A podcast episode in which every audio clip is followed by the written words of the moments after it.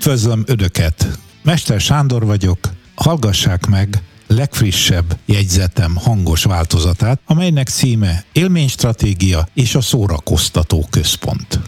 Kegyesen hazudtam akkor, Magyar mércével mérve egy hatalmas, egyéb iránt technológiai vállalat egyik üzleti egységében dolgoztam akkoriban, és a belső informatika megújulásának egyik vívmányát volt szerencsém birtokba venni, amikor egyik régi ismerősöm az ottani informatika egyik magasrangú képviselője arra kért, hogy adjak visszajelzést a legfrissebb produktumukról. A költségek jóváhagyásának terén folyt éppen akkor tájt több mint másfél évtizede a nagy digitalizációs igyekvés, és mint felhasználó kerültem az IT-s vezető célkeresztjébe. Mondtam neki valamit egészen klassz vagy valami ilyesmit, ami nem egészen az volt, amit igazán mondanom kellett volna. Egy évtizedes múltal rendelkező platformon építették akkoriban a különféle folyamat támogató alkalmazásaikat az informatika igyekvő munkásai. A hozzám eljutott felhasználói felület primitívségéről hosszasan tudtam volna abban az időben értekezni. Legkivált azért, mert annak a bizonyos hatalmas vállalatnak azon üzleti egységében fejtettem ki áldásos tevékenységemet, amely a legkorszerűbb technológiai alapokra épült, és a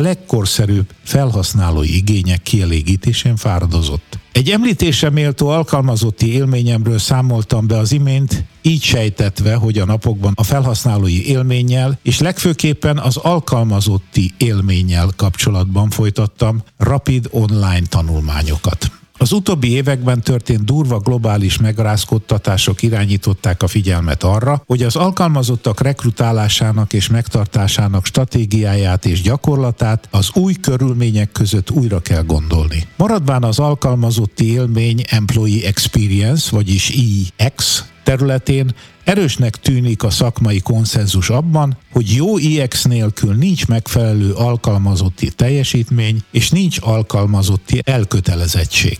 Az sem látszik vitathatónak, hogy a jó IX megteremtése és fenntartása az üzleti vezetés komplex kihívása és kötelező feladata, amelyből mind a természetes illetékes funkciónak a HR-nek, mind pedig a kapcsolódó funkciónak, az IT-nek derekasan ki kell vennie a maga részét. Úgy kezdődik az egész, hogy egy tudatos és felelős vállalkozás üzleti stratégiájának része az élmény stratégia, amely mindkét élményt UX-et és IX-et lefedi, és meghatározza itt is a fő célokat. Ami pedig a hétköznapok praktikumát illeti, e terület sem művelhető meg sikeresen az érintett funkciók a HR és az IT szoros együttműködése nélkül. Feladat pedig akad bőven az alkalmazott vállalat kapcsolat mérföldköveinek megfelelően. A rekrutálási folyamat eseményeivel kezdve a belépés, onboarding, levezénylésén és a munkában való támogatáson át egészen a kilépésig ezer és egy alkalom van arra, hogy az alkalmazott és a vállalat kapcsolata sérüljön. Külön kihívás az IT-nak, hogy alakítsa ki saját IX értelmezését. Választhatja például a szórakoztató központ megteremtőjének szerepét, ügyes kis apokkal pingelve az alkalmazottakat, munkatársak szülinapjainak előrejelzése, buli csatorna, nem munkáról szóló témák,